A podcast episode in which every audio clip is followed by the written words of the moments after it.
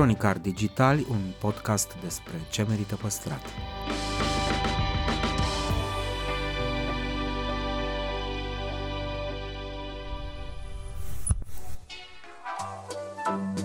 Podcastul Cronicar Digitali promovează patrimoniul cultural în rândul tinerilor, scuturând de praf și prejudecăți interacțiunea cu istoria și cultura. Între Heritage și Cool, invitații, vedete, influenceri și experți vorbesc despre propriile preocupări și pasiuni. Ne dezvăluie ce e important pentru ei și ar dori să transmită mai departe, care este relația lor cu patrimoniul românesc și ce înțeleg prin patrimoniu personal, pe chill și fan, ca între prieteni. Moderatorul podcastului este jurnalista de cursă lungă Diana Popescu cu noi episoade în fiecare joi.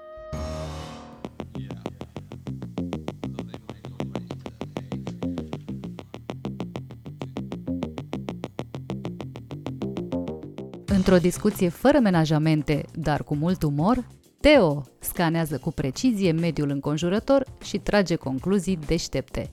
Cu brânza n-am probleme, vă jur, cu brânza n-am nicio problemă. Știți de ce? Pentru că la brânză nu-ți dai seama de câte ori a fost gustată. Mă uit la o bucată de brânză din care au gustat 20 de oameni și zic, na, așa are ea forma asta dodecaedric. Am, am rupt cu gluma asta. Am de... Nu, nu, că toată lumea, toată lumea știe ce înseamnă cuvântul dodecaedric, doar că ea că n-au aplaudat, erau șocați de nivelul la care a ajuns stand-up în România. A fost, du-te, dracu, dodecaedric, suntem în teritorii noi, prietene. Vorbește despre marele avantaj și marele dezavantaj al stand-up-ului făcut în România despre stinghereală pe scenă, corectitudinea politică și ce e mai important decât poantele în relația cu publicul. Un interviu de colecție în rubrica Patrimoniu personal. Păi nu aveți voci din asta în cap? Nu vreau, nu vreau să-i că sunteți bolnăvieri sau cea, dar nu vi s-a întâmplat niciodată să mergeți pe stradă și să auziți în cap o voce care nu, e a, nu vreți să fie a voastră, dar a voastră e ca cui să fie? Mergi pe stradă și de nicăieri auzi un gând în cap și nu vrei să fie al tău, dar al tău e că n-au încă rușii tehnologia, știi ce zic?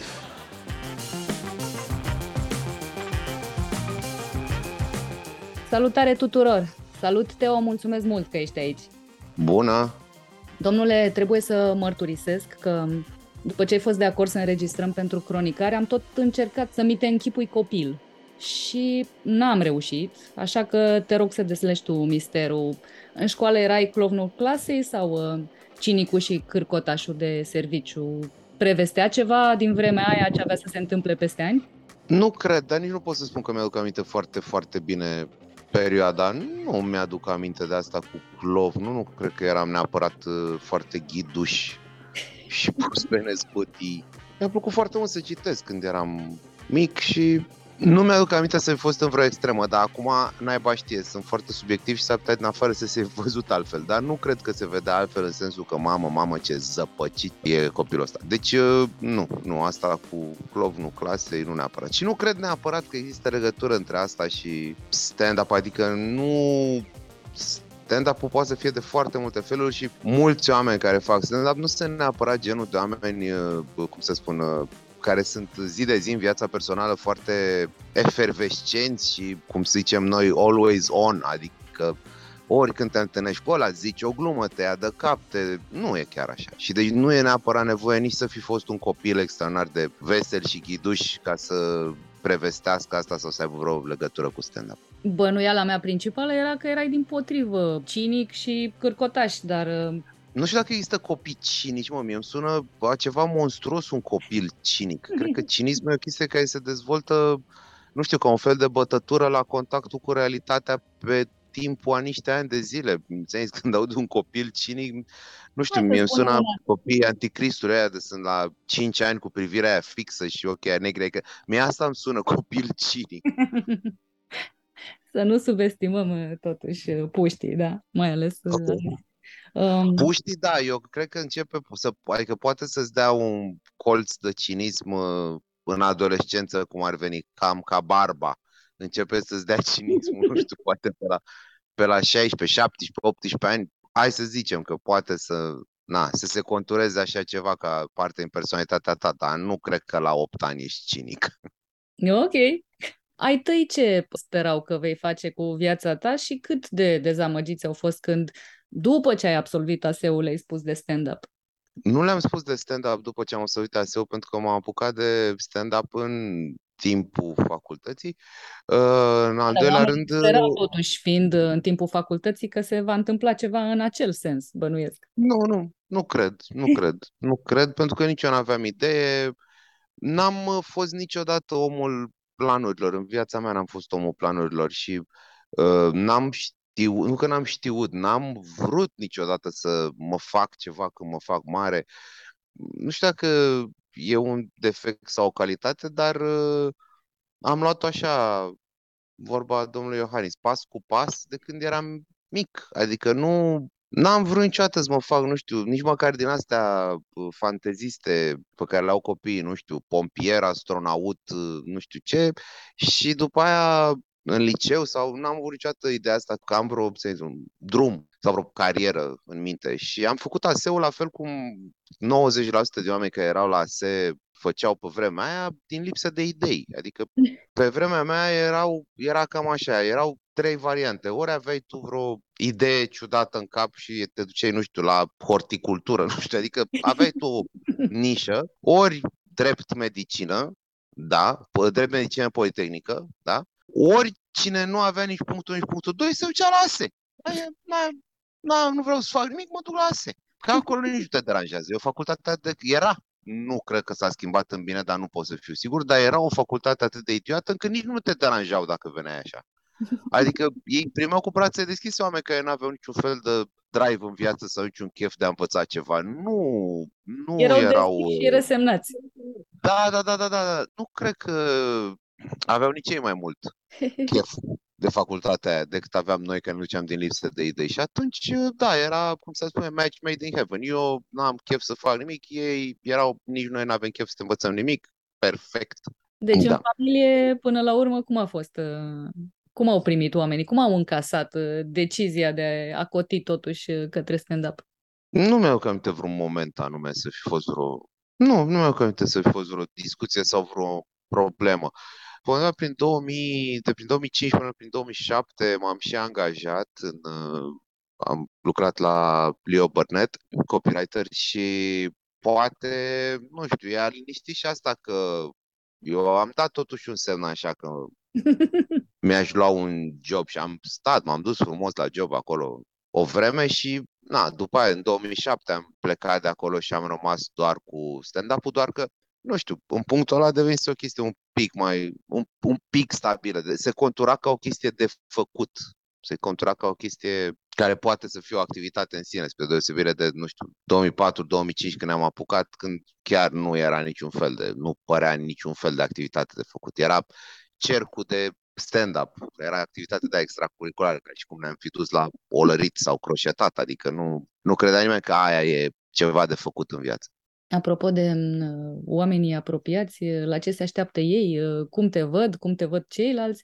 Domnule, arogant ai părut o viață întreagă, dar de la o vreme lucrurile aș zice că s-au schimbat, uh, acum par și snob. În apărarea ta, ca să distragem atenția totuși de la lucrurile astea, există un defect mai mare de atât? Nu văd, uh, astea nu le văd ca defecte. Eu știu că viața personală nu sunt arogant, e doar o impresie. Iar asta cu snobul e foarte interpretabil. Eu nu iau neapărat ca un defect. Uh, Eu folosesc de multe ori cuvântul ăsta când vorbesc de oameni cu care mă înțeleg bine, că zic, da, e snob, e, e snob de-al meu. Uh, Nu o folosesc neapărat ca un, uh, cu un sens 100% negativ. În general, da, nu, nu e- nu e ceva foarte de dorit în oameni, dar nu o văd ca fiind 100% negativ. Adică, probabil mi se pare când ai inclinații în astea spre snobism, dar nu sunt dublate și de o apreciere pe bună a subiectului, știi? Adică dacă ești un fel de snob prefăcut, așa, știi? Aia e deranjant. Adică, că, de exemplu, ce înseamnă să fii snob? Uite, domne, știu și eu să deosebesc două vinuri între ele. A, mamă, ești snob, le ai cu vinurile. Da, dacă chiar știu să le deosebesc și îmi place să le beau, care e problema? Ideea ar fi ca eu să beau, nu știu, să beau unirea toată ziua și după aia să zic ție că, bă, vinul, că zic eu cum e cu vinurile și cu astea. Aia ar fi deranjant, din punctul meu de vedere, știi?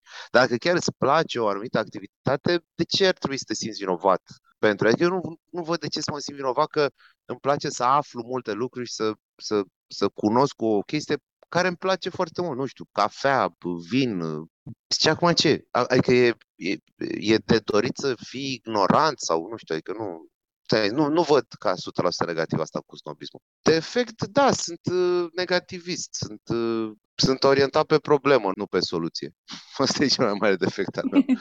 Dar poate asta, te, poate asta te ajută în ce faci, că stand-up-ul nu dă soluție. Nu sunt de acord. E parte dintr-o glumă de multe ori când faci o glumă, este și să dai o soluție care, bineînțeles că nu ar trebui să nu se așteaptă nimeni să fie implementată a doua zi de Autoritatea Națională pentru Protecția Consumatorului. Da, ca idee, da, dai o soluție, știi, așa, imaginată. Uh, da, nu, în general sunt uh, ceea ce se numește în uh, engleză overthinker, uh-huh. și asta de obicei duce la a te preocupa mai mult de probleme dacă ești overthinker. Știi că te tot gândești la toate lucrurile care poate să se întâmple și de obicei te gândești la cum poate să meargă rău. Și de asta este cel mai mare defect. Adică e, e singurul defect de care îmi dau seama că l-am și îl și regret uh, și încerc să mă schimb cât de cât, încet, încet. În rest, asta cu arogant și snob nu mi le...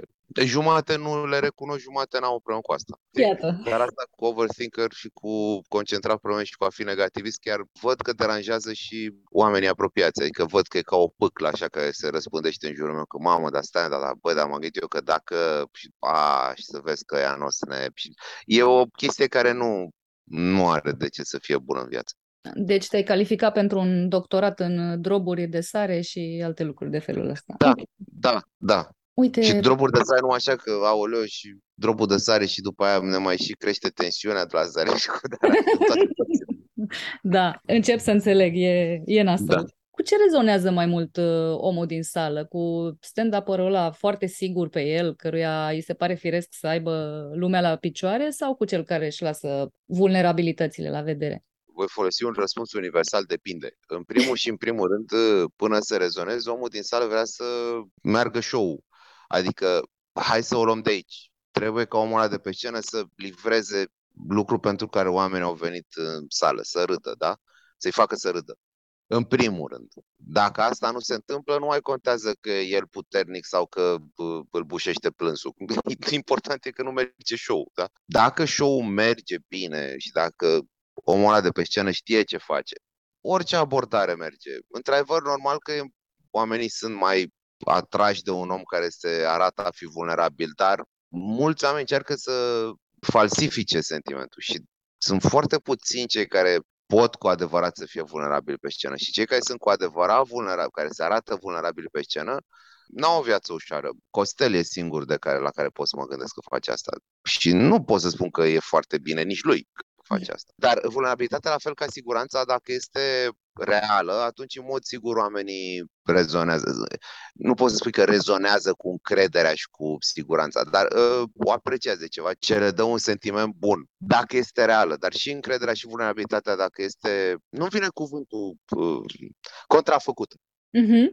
Chestiile astea că sunt contrafăcute, această entitate numită public, care e un personaj colectiv și care are trăsăturile lui diferite de suma părților, adică a oamenilor care îl compun, publicul simte că nu e ce trebuie, știi? E o, e o chestie, și publicul are, are o intuiție așa foarte bună când vine vorba de cine e pe scenă. Ți o mai bună decât suma părților oamenilor luați ca indivizi din sală. Mm-hmm. Și acest public simte dacă te prefaci și asta nu e ok. Orice ai încercat tu să transmiți, dacă oamenii simt că te prefaci, nu se deconectează. Uite, nu așa să, să simtă că te prefaci sau că vrei să-i păcălești, dar publicul în general vrea să-l iei cu tine, să, nu știu, să se trezească spunând, da. așa e frate, chiar și când nu i s-a întâmplat niciodată povestea respectivă. Da. Există trucuri prin care îl faci să se simtă parte din poveste? Băi, nu știu acum cât de tehnică e întrebarea, probabil că nu e tehnică. Nu știu ce ar însemna trucuri. Băi, e atât de ciudat pentru că e atât de simplu și în același timp poate complicat răspunsul. Bă, trebuie să fie interesant. Ăsta e cuvântul. Și Chappelle, la un moment dat, Dave Chappelle zicea că atunci când era el puștan, ceea ce se întâmpla cu 100 de ani, că s-a apucat la 16 ani, s-a apucat de stand-up Chappelle, zicea că el când era puștan la început, i-a zis cineva, i-a dat un sfat extraordinar și a zis fii amuzant pe scenă, atât. Și dacă nu ești amuzant, măcar fi interesant. Deci, cum ar veni, des, despre asta e vorba, asta implică oamenii, nu neapărat să zici așa e. Uh, chestia de care zici tu cu așa e, se referă la o felie din tot tortul și anume atunci când vorbești despre chestii în care oamenii se pot sau nu regăsi, știi? Mm-hmm. Sau o chestie care poate să fie o experiență comună, dar asta e doar o, o felie din tort, pentru că poți să povestești pe scenă o chestie care are zero șanse să-i se întâmple oricui în public. E o chestie unică și incredibilă care ți s-a întâmplat ție. Nicio șansă ca omul să zică așa e, dar în același timp sunt multe șanse să fie super captivat de poveste. Știi? E important să fii interesant. E important ca să captezi atenția și să o menții. Trucuri namite, nu știu, să fie interesant ce zici. Adică, dar, dar să știi că sună simplu, dar e mai greu de atât, pentru că eu am văzut foarte mulți oameni care se apucă de stand-up și care nu își dau seama cât de plictisitor este ceea ce spun. și de asta spun că asta cu fi interesat pare un sfat total dubios, dar bă, e, adică preocupă-te să fie cât de cât interesantă chestia, să fie un lucru nou sau ciudat, ca să-i menții treji și atenți. Într-o lume în care corectitudinea politică prinde tot mai mult uh, avânt, e stand-up-ul pe care să devină specie amenințată? Nu, niciodată nu, e, nu o să fie stand-up. E, stand-up-ul nu o să fie o specie amenințată. În primul și în primul pentru că dacă vorbim de stand-up în general și în sine, se transformă fiecare 10 ani care trec, adică, nu știu, dacă te uiți în state, fiecare decadă a avut un anumit stil, un anumit, uh, ca să vedem și noi acum cum vorbesc uh, rongleza ăștia, vibe. Fiecare decadă a avut un vibe. Anii 50 au fost într-un fel, se făcea un fel de stand-up, în general, despre anumite subiecte cu un anumit stil. Anii 60 au venit cu o schimbare, a venit contracultura, am început să mugurească asta în stand-up. Ai anii 70 care sunt total definiți de contracultură. Ai anii 80 în care devine total comercial, în care explodează, care e boom-ul uh, stand-up-ului. Ai anii 90 de decădere totală, în care a căzut stand-up-ul cu totul. S-a desuflat bula de stand-up. Uh, în uh, anii 80 ai un stil foarte contrafăcut, cum vorbeam, prefăcut, foarte fals, așa se poartă foarte mult. Se face foarte mult stand-up prost. În anii 90 apare un apare ceea ce se numește stand-up alternativ. Din ruinele boom din 80, uh, apare un alt stil. Oameni care fac stand-up mult mai puțin uh, închegat, mult mai dezlânat, mult mai uh, apare uh, afișarea asta de nepăsare, uh, se discută subiecte ciudățele, nu se mai discută neapărat experiențe universale despre relații între bărbați și femei cum era în 80. 2000 revine, stand-up începe din nou să crească foarte mult în mainstream și avem acum perioada asta după 2020, care probabil că o să fie marcată de această political correctness și uh, această diversitate. Mm-hmm. Nu e o problemă, e o fază. Nu omoară nimic stand-up-ul. Dacă nu l-a omorât în America, ți-am zis, spargerea aia pulei în 80, că ajunsese în 80, ca să te explic un pic ce se în 80 ajunsese atât de popular încât existau cluburi de stand-up la orice colț de stradă și pentru că era atât de mare piața, a atras foarte, foarte mulți oameni care se apuce de asta și foarte, foarte mulți dintre ei erau foarte incompetenți, erau vai mama lor. Și atunci ce se întâmplă este că erau foarte multe show-uri, deci erau enorm de mulți oameni care se duceau la show-uri de stand-up și 90% din show-urile astea erau foarte proaste. Și atunci îți dai seama că a durat un pic până s-au prins oamenii că, bă, nene, proaste show-urile, nu mai mergem. Și a căzut, a spart bula asta care a făcut bine, că a făcut curățenie, pentru că toți oamenii care n-aveau ce căuta în stand-up s-au lăsat de stand-up și au rămas oameni care erau chiar pasionați, care au strâns din dinți, au trecut prin recesiune cum ar veni și au ajuns în partea cealaltă. Deci, ca să revin la întrebarea asta cu political correctness e tot timpul a prezentat ca așa, ca un fel de enorm pau-pau care vine și pândește după colț și nu e chiar așa. În primul și în primul am zis, influența pe care o are asupra stand-up-ului e doar o perioadă. Și în al treilea rând, acest cancel culture îl văd apărând și în România. Nu cred că o să prindă foarte tare la noi. Nu cred că suntem, și în general prin Balcani, nu cred că, nu cred că e sol fertil pentru așa ceva. Ă, acum nu știu, sper peste 10 ani să nu fiu mega cancelat și să fiu un dezastru și după aia să găsesc cineva citatul ăsta și să zică, ă, uite, asta, știi cum era, că this age like uh, milk left in the sun. Deci nu putem ști ce se întâmplă. Asta e doar o părere a mea personal, apropo de ce văd în jur, nu cred că o să prindă, nu cred că e un teren foarte fertil pentru cancel culture uh, uh, România și Estul Europei. Political correctness în sine, ca sămânță, ca direcție inițială, nu are nimic greșit. Uh-huh. E vorba de cine îl ia în brațe și cât de departe fuge cu el. Dar ideea asta de a nu mai zice orice despre oricine, nu cred că e greșită. Și nu cred că sunt prea mulți oameni care să zică că e greșit. Adică mie mi se pare că miezul de bază al political correctness-ului e un pic de bun simț. Și eu tot timpul am zis că până să ne îngrijorăm de political correctness ar trebui să ne dăm seama în România că ne-ar trebui un pic mai mult bun simț când vine vorba de alții, de celălalt, știi?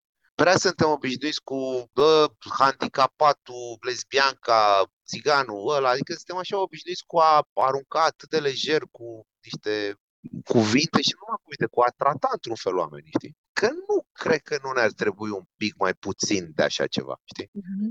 Acum, până să ajungem în nebuniile astea cu 183 de genuri și cu așa și da, e departe și nu cred că ai vreo să mergem până acolo. Din nou, părerea mea personală. Dar niște bun simț nu ne-ar strica în țara asta. Și ne-ar trebui și niște făină de creier. Vreau să spun că mi se pare extraordinar cum cum creează propaganda non-subiecte, adică cum se face propaganda din non-subiecte, mi se pare extraordinar. Că asta cu o să ne forțeze să mâncăm creieri venită dinspre partea conservatoare este la fel de idiotă cu aia cu nu o să mai avem voie să ne spunem mama și tata, o să fie părinte 1 și părinte 2 și uh-huh. uh, vedeți că o să vă ia copiii să vi facă transgender, exact la fel de idiotă și asta cu ne forțează să mâncăm creieri. Nu, dar a început să, a, a, am început să aud atât de des că a, a început să mă streseze, cred că o să încep să fac mișto foarte des de asta. Iată. Nu mai pot, mă, nu mai, e, e, e, e efectiv e o obsesie cu o chestie atât de aberantă, tot aud asta tot timpul cu creierii și cu insectele. Nu știu, eu tot sper să ne oblige cineva la un moment dat să mâncăm țânțari și să scăpăm în mama lor de ei și aia. Da, da, da, da, da, da, da. Dar să știi că apropo am mâncat greier, la un moment dat am vorbit la un podcast de asta și mi-a trimis cineva dar nu mai știu din ce țară. Mi-a trimis două pungi uh, de greieri cu arome, nu știu. Am mâncat și noi greieri la Tokyo și sau erau absolut delicioși. Deci, da, nu era făină. Da.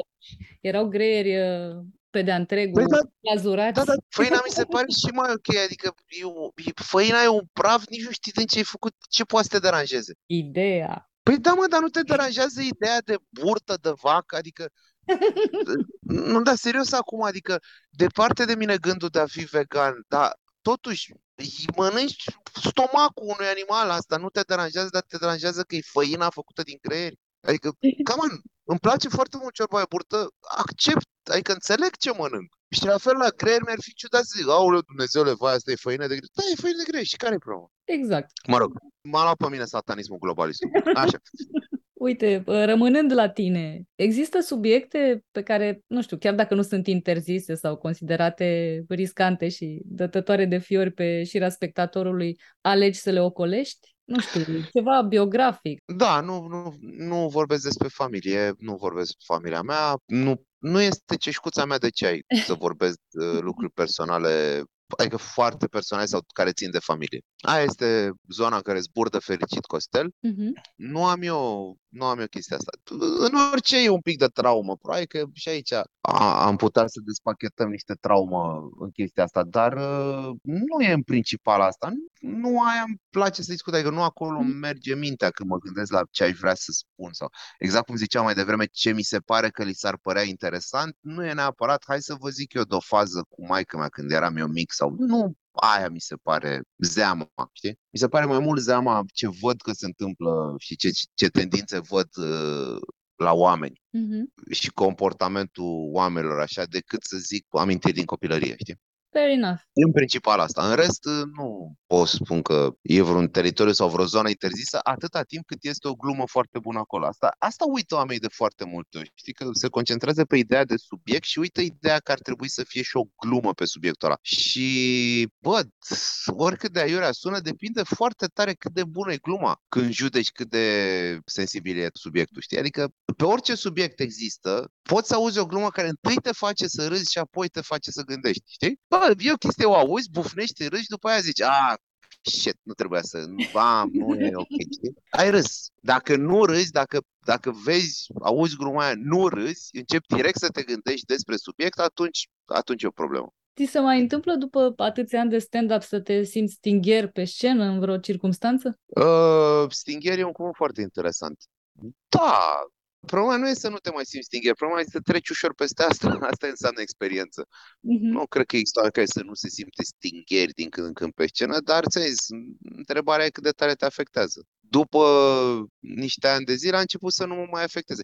Stingherii, eu ce înțeleg este că există niște momente în care nu simt că mă înțeleg cu publicul. Mhm. Știi, adică e de parcă te pomenești uh, la o discuție în, în lift, nu știu, te pomești cu un om cu care îți dai seama că nu poți să, com- nu, vor, nu, nu vă înțelegeți. Te pomenești la nunta greșită. Da, exact, la masă, te pomești la masă pus cu un om, trebuie să stai acum nu știu câte ore pe scaunul ăla lângă un om care nu te înțelege, nu, în orice fel ar fi, ori că nu, vă, înț- nu, nu, nu vi se potrivesc caracterele, ori că omul efectiv bate câmpii, ori că e plictisitor, ori din orice punct de vedere, știi? Uh, aia înseamnă stingher, știi? Eu cred că n-am mai avut vreun show prost de niște ani de zile, adică prost în sensul de, bă, au plecat oamenii, mamă, și când zic oameni mă refer la publicul, adică în general majoritatea oamenilor să plece de acolo, mamă, bă, nu, asta n-a mers, știi? Un show prost nu cred că am mai avut de ani de zile, dar am mai avut show-uri la care a fost greu, adică, știi, ca la divorț, a fost nepotrivire de caracter. Se întâmplă asta, știi? Eu să am ceva de zis într-un fel, eu să fiu într-un fel, publicul să fie un alt fel de personaj, care să nu, să nu fie neapărat compatibil, adică, și să plece la sfârșit, sper eu, zicând, bă, n-a fost rău, dar nu pentru mine. Știi? Atunci mă simt stinger, când se întâmplă asta, știi, când sunt pe scenă și îmi dau seama, bă, nu ne potrivim, n-am cu cine vorbi, din punctul meu de vedere, iar ei regretă probabil la fel de mult că n-au pe cine asculta. Dar ți-am zis, pe măsură ce trec ani și capeți experiență, îți dai seama ce se întâmplă și zici, bă, trece. Ce o să facem? O să fac tot posibilul să ne simțim bine toți, inclusiv eu. Corect. Nu o să mă dau peste cap acum ca să, nu știu. Dacă nu ne potrivim, nu ne potrivim. Nu să... Adică, știi că ce vreau să zic este că nu ne potrivim, nu înseamnă că cineva greșește. Mhm. Adică la fel cum mi-aș dori ca oamenii să nu zică ăsta e praf, ci să zică, bă, nu e pentru mine genul ăsta este stand La fel nici eu nu mă arunc să zic sunt niște idioți sau sunt niște prostovani. Nu ne potrivim. Dacă nu ne potrivim, asta nu înseamnă că greșește unul dintre noi. Și dacă nu am ce să le cer lor să facă diferit, nu fac nici eu neapărat ceva diferit. Normal că încerc să mă adaptez cât de cât, dar nu o să mă dau peste cap în cazul în care nu ne potrivim. Nu ne potrivim, nu ne potrivim. Și nu durează o veșnicie show. Mai avem 20 de minute și scăpăm toți de aici. Uneori le și zic Mari, atât. da, e ok, vom trece. Da, da. Deci asta spun, experiența la asta te ajută, să nu ți se mai pară un capăt de țară și să nu se mai pară ceva groaznic faptul că nu prea merge un show. Care e cel mai mare dezavantaj în a face stand-up în România? Și, mă rog, există și vreun mare avantaj? Să știi că, dacă stau să mă gândesc acum, cred că, cred că sunt uh, unul și același lucru, avantajul cu dezavantajul. Uh, și anume că oamenii sunt un pic uh, circumspecți. Au un pic de, un fel de respect. Adică avantajul într-un fel, e că sunt, sunt oameni puternici care respectă oamenii care fac stand-up și care, noi de exemplu, care, un om care are mai, mult mai puțin bani, mai puțină putere, dar are, are arma ridicolului. Adică oamenii, oamenilor le e frică și respectă ideea asta de ăsta e un om care lucrează cu niște arme puternice, astea cu Mhm. și deci asta e un avantaj, faptul că eu avut meseria asta, mă uit fără niciun fel de jenă în ochii oricărui de alte, nu știu, ministru sau așa, știind că el poate să-mi fie victimă și el știe că poate să-mi fie victimă, știi? Deci ăsta ar fi avantajul, faptul că există ideea asta de, bă, avem o putere aparte pe care, care e conținută în meseria asta. Dacă o faci bine și dacă ajungi la un anumit nivel, da, ai această putere de a influența oamenii și de a, uh, știi? Și atunci Asta e partea bună. Partea proastă este că oamenii au tot timpul impresia că o să faci uh, mișto de ei, că o să-ți bagi joc de ei. E reversul medaliei, știi? Și asta mă deranjează pentru că devin obositor, știi? Uh, A, te știu, mamă, să vezi acum, să vezi ce te de mine acum că am uh, pantaloni ăștia pe mine. Zic, bă, nu-mi pasă ce pantaloni pe tine, nu, nu asta fac, nu asta e viața mea. Să trec prin viața arătând cu degetul și râzând de orice om, adică la nivel personal, la nivel de, știi? Da, sunt unii, cunosc niște, am niște colegi, în ghilimele, care așa sunt și trec prin viața așa, bagiocorind în stânga și în dreapta ta, eu cred că e mai degrabă o problemă de caracter la ei decât că o chestie care ține de meserie, știi? Dar oamenii au impresia că așa suntem. Toți cei care face stand au impresia că suntem așa tot timpul puși pe poante și nu neapărat că puși pe poante, dar puși pe a... La Uh, vânătoare de ataca. victime, așa cumva. Da, da, da, tot timpul la vânătoare. Și bun, nu e și ar fi și groaznic să fie așa. Și eu n-aș vrea să întâlnesc omul ăla care e așa, cum cred ei că sunt. Te dau trei situații. Ce Da. alegi? Ești cel mai amuzant om de pe planetă, dar în mod bizar o să rămâi mai degrabă sărac toată viața. N-ai pic de umor, dar te lăfăi în bani și îți permiți orice oricând. Da, sau ai exact atât umor cât deții în prezent, dar nu o să faci mai mulți bani niciodată. Decât fac acum. Da. Da, sunt clar cazul 3. clar cazul 3. Deși, sincer să spun, uh, depinde foarte mult ce înseamnă să n-ai umor. Dacă eu nu fac pe nimeni să râd, deci dacă eu am banii lui Bezos, nu știu, da? Da. Și nu fac pe nimeni să râdă. Așa și? Mai de vă dracu, important e să râd eu. Însă ce zic? Adică dacă să nu am umor înseamnă că nu râd și nu apreciez umorul, atunci putem să începem să vorbim despre o tragedie. Dar dacă îmi dai un miliard de euro mâine și îmi zici nu mai faci pe nimeni să râdă, crede-mă că o să mă fac destul de lejer cu situația. o să râzi tu în timp ce cheltuiești banii. Asta zic atât cât eu pot să râd. Dar având în vedere că chiar îmi place meseria asta și îmi place să o fac, n-aș avea o problemă să nu fac mai mulți bani decât fac acum, pentru că nu pot să spun că sunt nemulțumit cu situația existentă. Dacă, dacă lucrurile rămân așa, N-am o problemă cu asta. Domnule, eu mă bucur că lucrurile stau așa și mă bucur că am stat de vorbă și îți mulțumesc tare mult pentru asta. Îți mulțumesc foarte mult, Diana. Să știi că eu de-abia mă încălzisem. Noi uh, suntem obișnuiți cu forma de sport numită podcast, unde de pe la jumătate de oră încolo începe să devină bun episodul până pe la vreo oră și 10. Deci, am ratat, domnule. Da, da, da, da, da, da, da. Adică nu 30 de minute pentru noi e încălzire. Dar îți mulțumesc foarte mult că am făcut asta pentru că eram nepodcastuit de foarte multe luni. Sunt nepodcastuit și îți mulțumesc că mi-ai oferit ocazia asta. Am putut să, să fac asta pentru tine.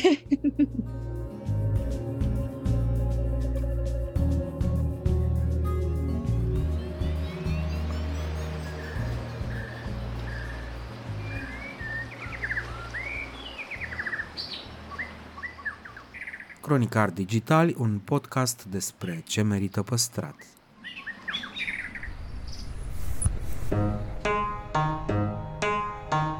Ești pe o stradă uluitor de frumoasă, plină cu clădiri istorice în care visezi să locuiești sau măcar să mergi la job. Brusc, dai de o ruină sau de un bloc nou total ne la locul lui. E realitatea din România pe care mulți oameni se străduiesc să o schimbe – urmărește rubrica Cine ascultă o casă, finanțată de Ordinul Arhitecților din România, prin timbrul de arhitectură. Află vești bune, povești cu case și zone ascultate și puse în valoare. La final puneți o dorință. Să le fotografiezi, să devii proprietar de casă veche, să te implici când în cartierul tău se pregătește o construcție anapoda? Tu alegi.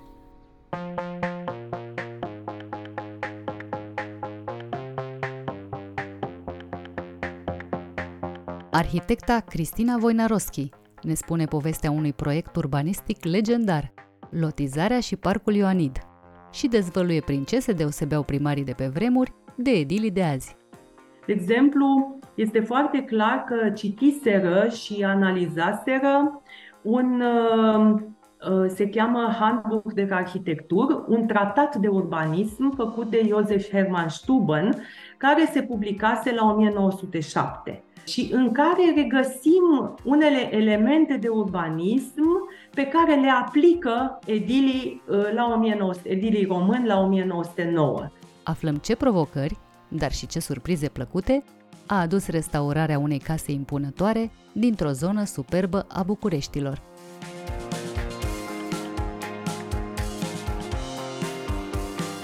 Doamna arhitect Voinaroschi, bun venit la Cronicar Digital! Mulțumesc, bună ziua, mulțumesc și pentru invitație, foarte onorată. Aș vrea să discutăm astăzi despre mai multe lucruri, dar uh, mi-aș dori să începem cu uh, celebra lotizare și la fel de celebru parc Ioanid, un uh, proiect emblematic pentru București, căruia i-ați dedicat o cercetare de șapte ani. Toți știm cum arată zona icoanei Ioanid de niște decenii întregi, în funcție de vârsta fiecăruia dintre noi. Cum arăta acest perimetru la început de secol 20? Da, istoria lotizării și parcului Ioanid începe în 1909, când uh, primăria Bucureștiului, Edili și primar pe atunci era omul politic uh, Vitilă Brătianu, care a fost primar al capitalei între 1907-1911. Deci când uh, primăria, și pare că el a avut un rol important, își dorea să recupereze, să cumpere un teren scos la vânzare în la periferia de est a Bucureștiului. Terenul era scos de moștenitorul lui librarului George Ioanid.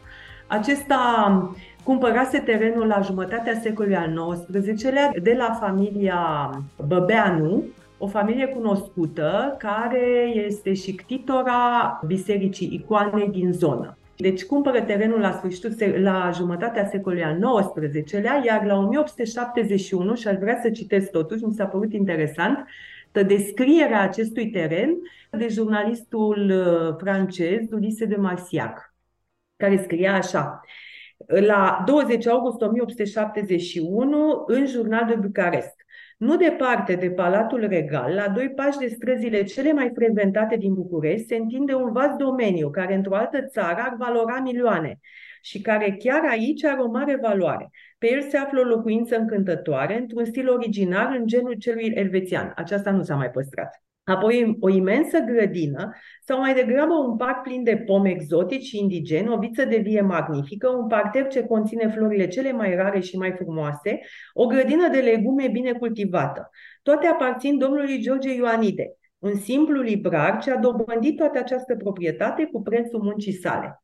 Deci asta era la 1872 ar părea absolut um, de necrezut ca un librar din zilele noastre să-și permită, să permită. achiziții. Deci detalii nu știu foarte multe, dar în orice caz era periferia Bucureștiului, dar totuși Ulise de Marsial spune în apropiere de centru și totuși terenul valora.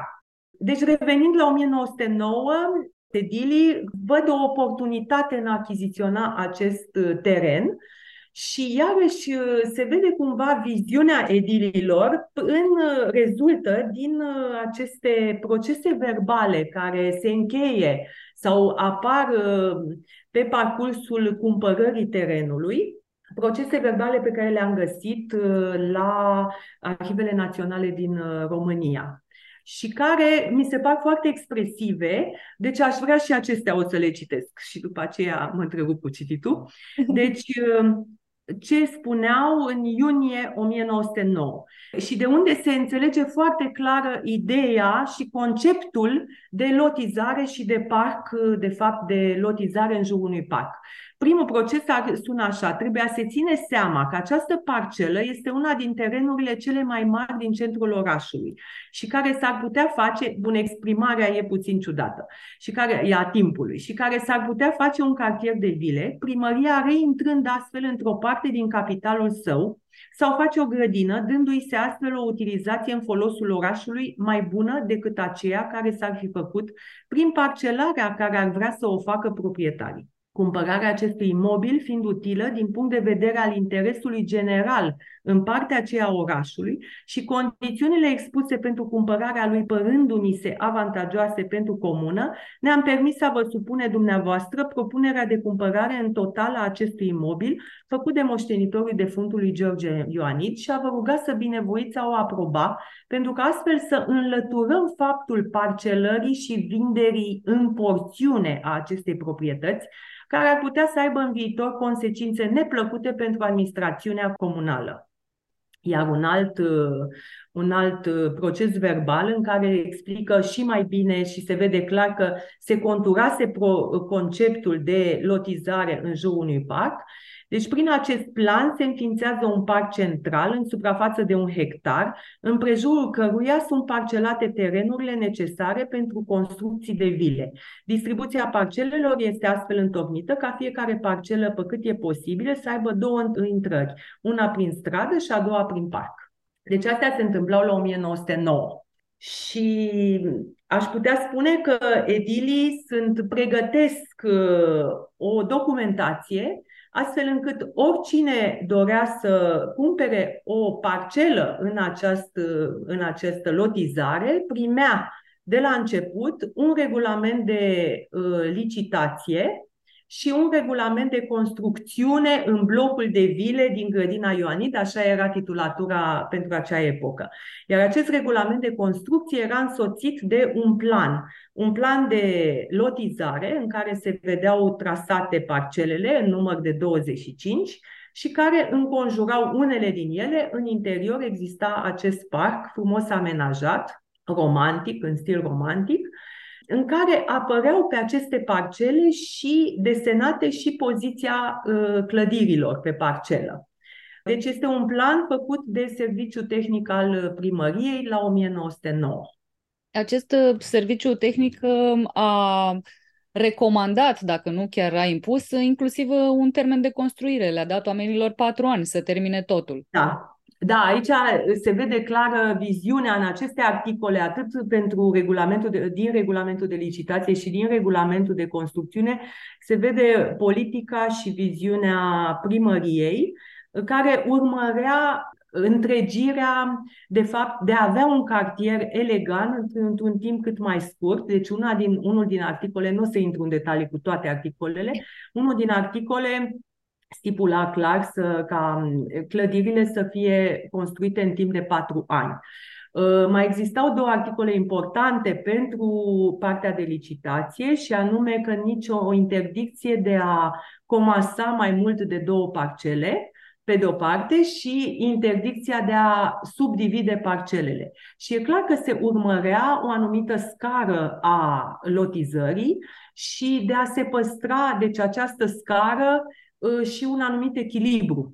Pentru că vă dați seama ceea ce se întâmplă, din păcate, astăzi în anumite parcelări care uh, sunt reglementate prin uh, regulamentele de zone protejate și totuși avem cazuri când se unesc trei parcele și evident ce rezultă? Rezultă un mastodont de clădire care iese cu totul din scara și strică toată întreaga vecinătate. Dezechilibrează toată zona. Da.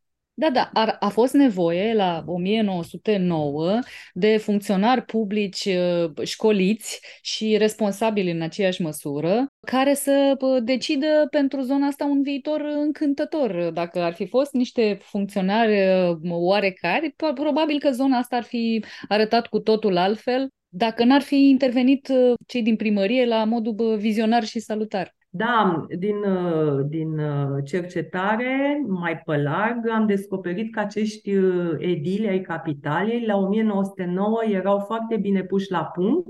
De exemplu, este foarte clar că citiseră și analizaseră un, se cheamă Handbuch de Arhitectur, un tratat de urbanism făcut de Josef Hermann Stuben, care se publicase la 1907 și în care regăsim unele elemente de urbanism pe care le aplică edilii, uh, la 1900, edilii români la 1909.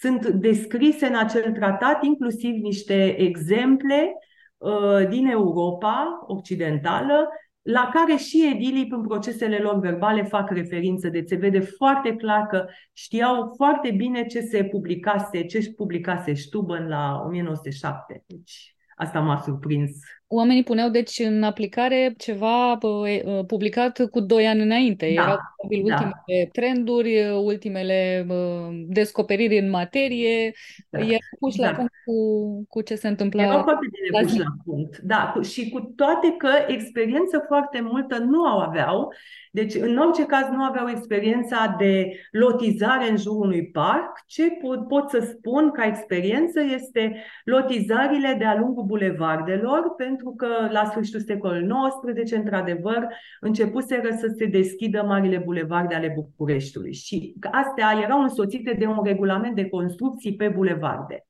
pe splaiuri și bulevarde. Noi vorbim uh, acum uh, despre lotizarea Ioanid, unde avem de-a face cu 25 de vile amplasate în jurul unui parc. Um, nu chiar toate, dar uh, da, marea majoritate. Da, a, am putea uh, spune că uh, aceste vile au un loc de o curte interioară, un uh, parc interior. Uh, avem tot mai multe vile în ziua de astăzi și tot mai puține parcuri și mă întrebam de ce. Uh, da, Uh, deci uh, este foarte bună um, preocuparea asta a edililor uh, de a crea și un parc, un parc public, deci nu era un parc al vilelor, este vorba de un parc public care are trei intrări. În proiect, um, la început, avea o intrare de pe fiecare stradă. Până la urmă s-au ajuns numai la trei intrări, din care intrarea principală este cea dintre, din, din piața George Gogu Cantacuzino. Și este interesantă această viziune care se purta cumva în epocă. Și primul parc pe care edilii îl dau ca model este Parcul Monceau de la Paris, dar realizat în timpul lui Napoleon al III-lea și al uh, lucrărilor de înfrumusețare ale Parisului la 1861. Lumea surâde când, dar uh, Parcul Monceau de la Paris este clar dat ca model îl găsim în procesele verbale uh, ale edililor, îl găsim și în tratatul lui Stuben, este mult mai mare, are 8 hectare. De aceea, în general, uh, urbaniștii cam surât că ar fi un model uh, Monceau. Bine, Dar Paris trebuia să aibă și mici parcuri la, da. la scară inspirate de, de ce se întâmplă în Franța. Uh, se pare și din tot, tot așa ce am citit este că Vintilă Brătianu și-a făcut, uh, deci Vintilă Brătianul era inginer, a terminat uh, Ecole Centrale des Arts Manufacturi de la Paris și a fost, era foarte impresionat de Parcul Monceau și s-ar putea ca ideea pe lângă tratatul lui Stuban, cumva să vină și de la Vintilă Brătianu de a avea acest parc interior, chiar dacă este un parc public. Acum, ce se întâmplă astăzi, evident, este o presiune teribilă a uh, investitorilor și a speculatorilor imobiliari, dar pot să spun că um, și mă gândesc la un alt moment în istoria parcurilor care apare în, uh, la sfârșitul secolului al XIX-lea în Anglia, este puțin cunoscut, se cheamă The Park Movement în care edilii din orașele industrializate englezești încep să fie conștienți de beneficiile parcurilor pentru orașe, pentru locuitori, pentru igiena orașului și încep să securizeze terenuri, mari suprafețe de teren la periferia orașului. Astfel încât să îl transforme, să-l dezvolte într-un parc, să amenajeze parcuri, dar aceste parcuri făcute de primărie erau de fapt amenajate cu banii, întotdeauna cu banii rezultați din, din vânzarea, cumpărarea terenurilor adiacente viitorului parc.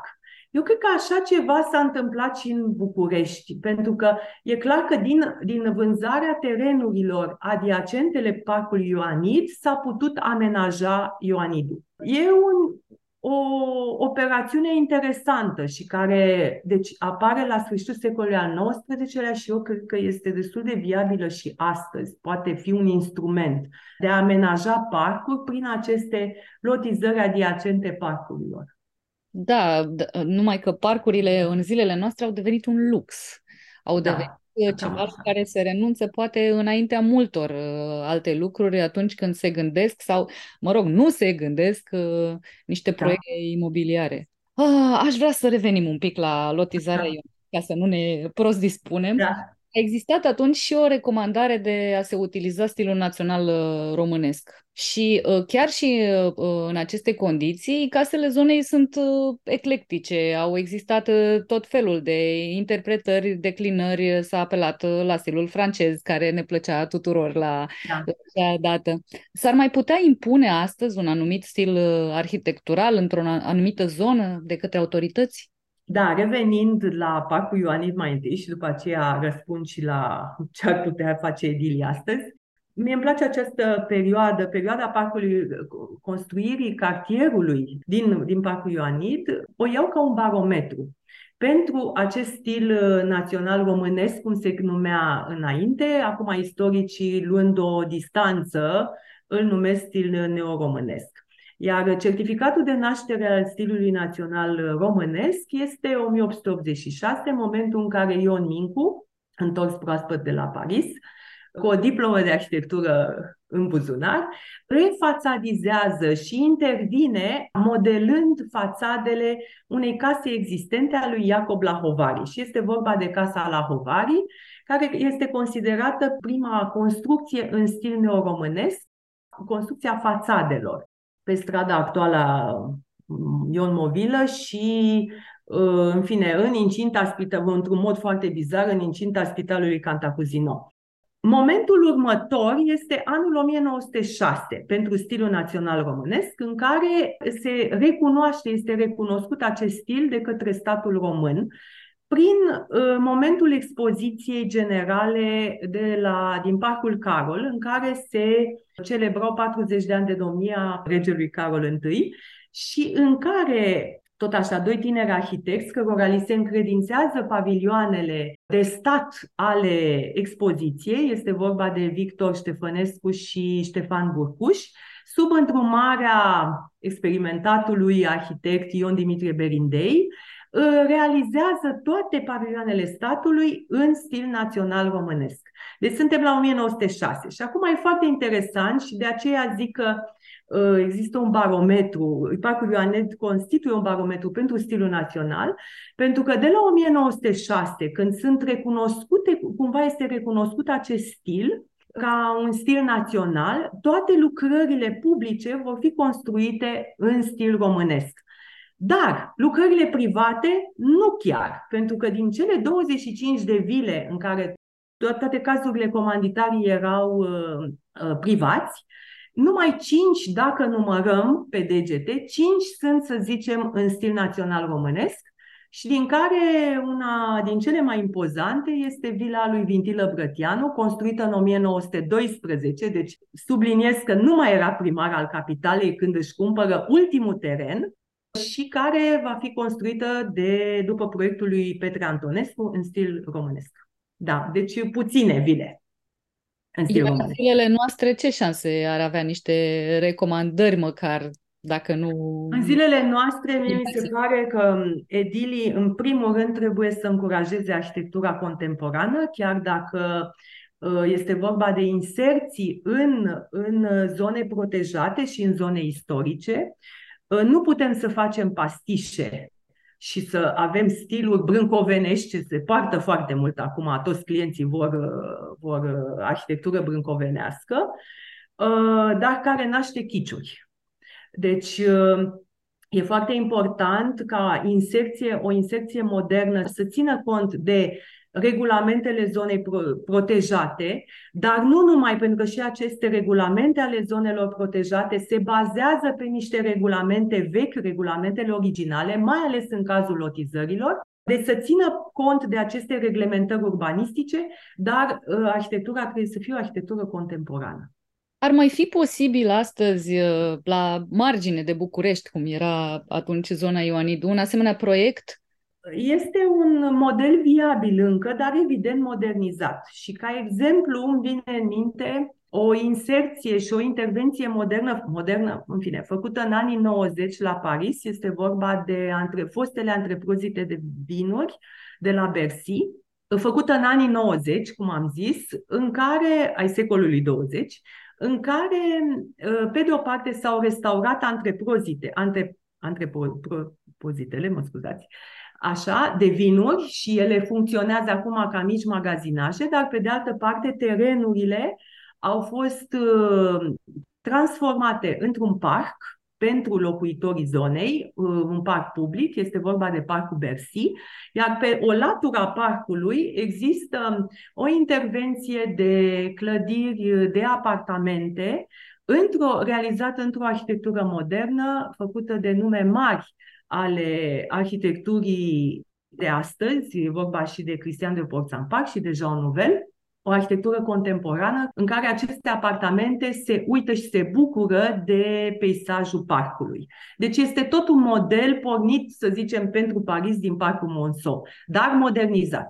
Trebuie să sperăm, nu avem încotro, trebuie să sperăm că se va reveni măcar așa aici, colo, la, la niște modele din acestea de, de bune practici și uh, Uh, cei care se ocupă de, de construcții, de ansambluri rezidențiale, de lotizări și așa mai departe, uh, nu vor fi preocupați doar de cât profit se poate obține pe metrul pătrat uh, construit. Da. Aș vrea să, să mai discutăm despre un proiect al dumneavoastră. Pe um, strada Rabat, la numărul 1, se află Vila Inginer da. Cantin Bușilă. Care ne uităm în lotizarea Filipescu de data. Da, o altă lotizare celebră a Bucureștilor.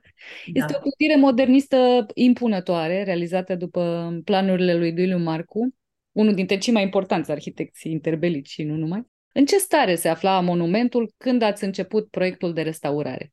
Deci, uh, clădirea este clădirea Constantin Bușilă, care a aparținut, de fapt, uh, familiei omului politic uh, și inginerului Constantin Bușilă, care uh, a fost și ministru al lucrărilor publice și uh, din această cauză, la venirea comuniștilor în 1947, a fost arestat, moare în 1950 în închisoarea de la Aiud. Clădirea a fost construită în 1932 în parcelarea Filipescu, după proiectul arhitectului Duliu Marcu și cu antrepriza celebrului structurist, inginer de construcții, Emil Prager. Și reprezintă, este o clădire reprezentativă pentru arhitectura modernistă interbelică a Bucureștiului. Cum am găsit-o? M-am tot gândit uh, și cu bune și cu rele, aș spune, în sensul că, pe de o parte, era bine construită, deci nu a fost nevoie de o intervenție de consolidare foarte agresivă. A păstrat, iarăși, la lucrurile bune, a păstrat foarte multe din componentele artistice, originale, dar era foarte prost întreținută. Clădirea este modernistă, uh, cu cărămidă aparentă, are ferestrele uh, cu niște încadramente din piatră de calcar. Uh, o altă caracteristică este una poate din primele clădiri care au acoperiș în terasă, deci caracteristica arhitecturii moderne, dar cărămida era vopsită, în mai multe nuanțe de brunuri și n-a fost toată vopsită odată, deci mai reparau și mai vopseau. Toate încadramentele din ferestrelor, din piatră, după cum spuneam, și a portalului de intrare, tot așa din piatră, sculptat, au fost vopsite în culori de alb și Uh, au fost de-a lungul timpului trase foarte multe cabluri, aici e o problemă, cabluri aparente, instalații aparente, atât pe fațade cât și în interior. Neținându-se cont de ancadramente, de placările interioare din piatră, de lambriurile de furnir, nimic. Deci pe unde au putut, au tras cum au vrut ei. Și asta a fost, a constituit o, într-adevăr o, o problemă în restaurarea uh, casei. E de presupus, dacă au existat atâtea intervenții de la cablurile despre care pomeniți, la straturile succesive de vopsea aplicată pe cărămidă, că această casă a avut uh, mai mulți proprietari, că a funcționat uh, și aici, cel puțin, nu știu, după venirea comuniștilor, uh, acea viziune asupra locuirii în care putea să intre oricine, chiriaș fiind, și să se comporte, mă rog, așa cum îi permitea educația și relația cu, cu spațiul locuit. Da, este istoria care se repetă la, în multe cazuri, la multe case din București. Deci, după venirea comuniștilor, casa a fost naționalizată și proprietarii au fost dați afară din casă. Nu știu acum istoricul ei, știu numai că înainte de retrocedare, ă, care s-a făcut prin anii 2000, ultima funcțiune a casei a fost de reședință de ambasadă. Ă, atâta. Chiar atât. Da, și care, vă spun, e bine că au păstrat componentele artistii originale, dar uh, probabil că nu s-a înțeles foarte bine care era valoarea lor și deci uh, ele nu au fost foarte bine întreținute. Dar totuși casa a avut, zic eu, noroc în faptul că nu au fost demontate, demolate și nu s-au făcut, s-au păstrat chiar compartimentările originale niciun proiect de amploare asta și cu o astfel de miză nu e lipsit de, de incidente, de complicații, de costuri suplimentare, de tergiversări. Care au fost cele mai dificile intervenții? Una din cele mai uh, mari provocări a fost uh, o fisură locală, dar foarte dezvoltată, pe fațada de laterală către strada Emil Pangrati, o fisură care era orizontală la nivelul îmbinării din planș- dintre planșeul de beton existent de, pe, de deasupra etajului 1 și aticul terasei. Uh, o fisură care a provocat dislocări și care reprezenta un pericol, dislocări ale cărămizii aparente și reprezenta și un pericol pentru pietoni. Iar soluția structurii, structurală a inginerului de rezistență a fost de a desface întreg aticul și a realiza o structură din stâlpișor de beton cu centură de beton legată în partea inferioară de planșeul existent de beton de care să legăm acest atic pe care îl reconstruiam. Iar provocarea a fost uh, de a recupera cât mai mult din cărămida aparentă, pentru că nu mai puteam, această cărămidă sigur nu era la culoarea originală, ea a fost bătută de vânt de soare, deci schimbase cumva culoarea, dar era uniformă acolo unde nu fusese vopsită. Deci nu puteam comanda cărămidă nouă pentru că nu puteam să nimerim această culoare. Și atunci ne-a venit cumva ideea de a dematela, de a desface un coș care nu mai era funcțional pe fațada posterioară, nu este vizibil de pe stradă, nici măcar din grădina principală. Deci, de acolo am recuperat cărămizi, s-a făcut structura de, de beton, care nu este vizibilă pe fațadă, evident, și deci de această structură am reconstruit și am uh, legat uh, aticul nou, păstrând cu cărămizile recuperare și păstrând stereotomia originală. A fost destul de complicat asta și cu multe emoții. Da, și o a doua provocare a fost și, și aici a fost complicat, a fost restaurarea pietrei de la încadramente, pentru că această piatră era un calcar foarte moale, era dislocat în multele, multe locuri, ea a trebuit legată prin introducerea unor tije de inox pentru a nu rugini și a nu în timp și a nu păta uh, piatra, tije care nu se văd uh, acum, în momentul de față, și evident uh, curățarea prin pansamente cu diversi dizolvanți, folosirea unor bisturie foarte fine, deci curățarea și chiar sablarea foarte fină în unele locuri, curățarea de vopselele date de cursul timpului. Vorbeați mai devreme de lucruri care nu se văd de la stradă, care nu se văd nici din curtea interioară. Da. Oricine poate privi pe îndelete exteriorul clădirii, dar firește nu oricine are acces la interior. Ce se poate admira la interior? Pentru că știu că parterul a păstrat multe dintre elementele originale. Da, așa este.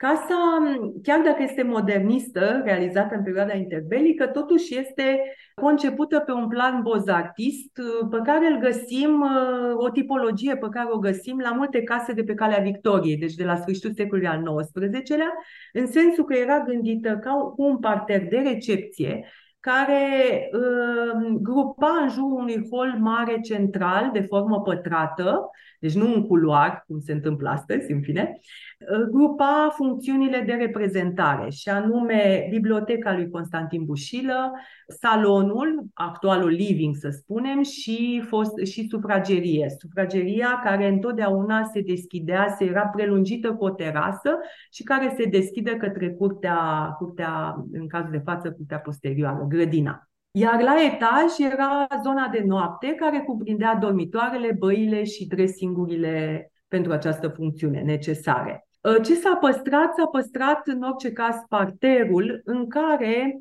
putem admira parchetul original, tipic pentru perioada anilor 30, un parchet ă, din plăci ă, puse, montate în alternanță tip șah, făcute din lamele din lamele de ă, stejar și lamele de nuc. El era foarte prost întreținut, a fost foarte bine lăcuit și așa că le era ă, lucea, ă, dar a putut fi recuperat, restaurat, consolidat suportul. Una din plângeri a fost dată scârție. E adevărat că și la Peleș pachet original scârție, am încercat să consolidăm prin injecții suportul, după care s-a uh, șlefuit și în orice caz nu s-a mai s-a lustruit, dar cu un, uh, un lac mat, ca să nu mai lucească.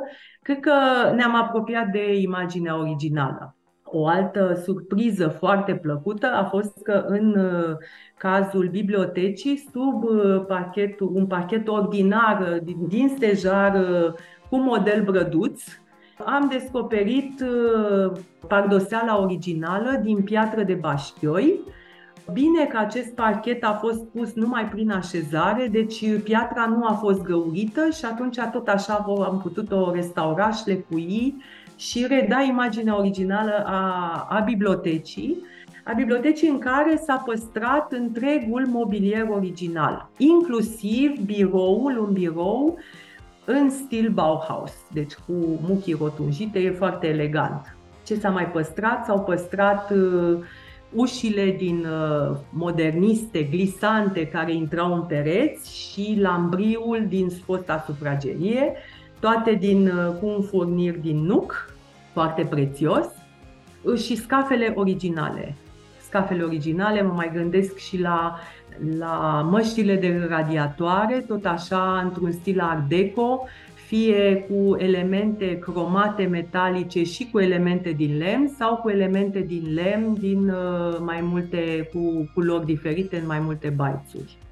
Și scara de onoare, scara de onoare care lega parterul de etaj, uh, a cărui uh, balustradă s-a păstrat tot așa după desen, realizată după desenele lui Duliu Marcu. Am găsit desenele în arhivele, desenele originale în arhivele naționale și care Ă, avea tot așa, era un ansamblu gândit din elemente cromate și elemente de lemn. Și chiar dacă acest ă, plan este un plan bozar, poate gândit cumva, găsit ca tipologie și din perioada de sfârșit de secol XIX, totuși tratarea interioarelor este o tratare modernă. Și ea este, constituie un reper pentru arhitectura interioarelor, pentru că nu mai avem de-a face cu acele profilaturi din stuc, scafe, cu, mod, cu modilioane, cu medalioane, din stucaturi și toată decorația interioarelor interbelice și în cazul acestei case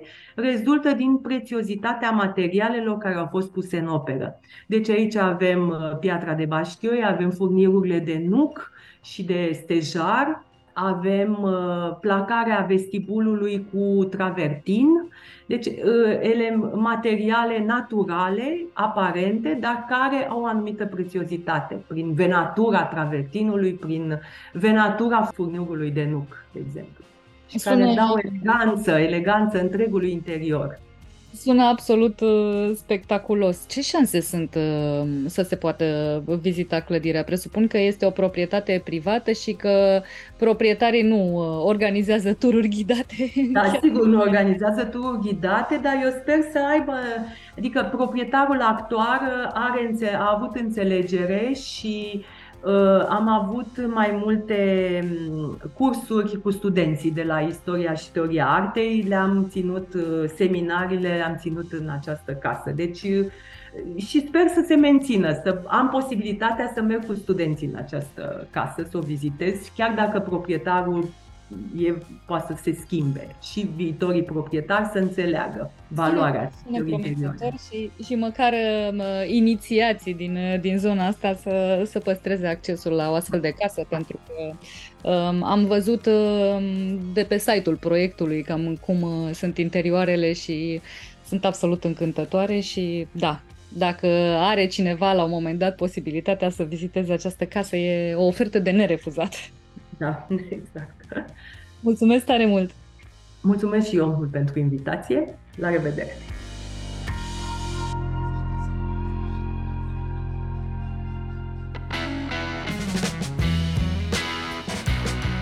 Cronicar Digital, un podcast despre ce merită păstrat.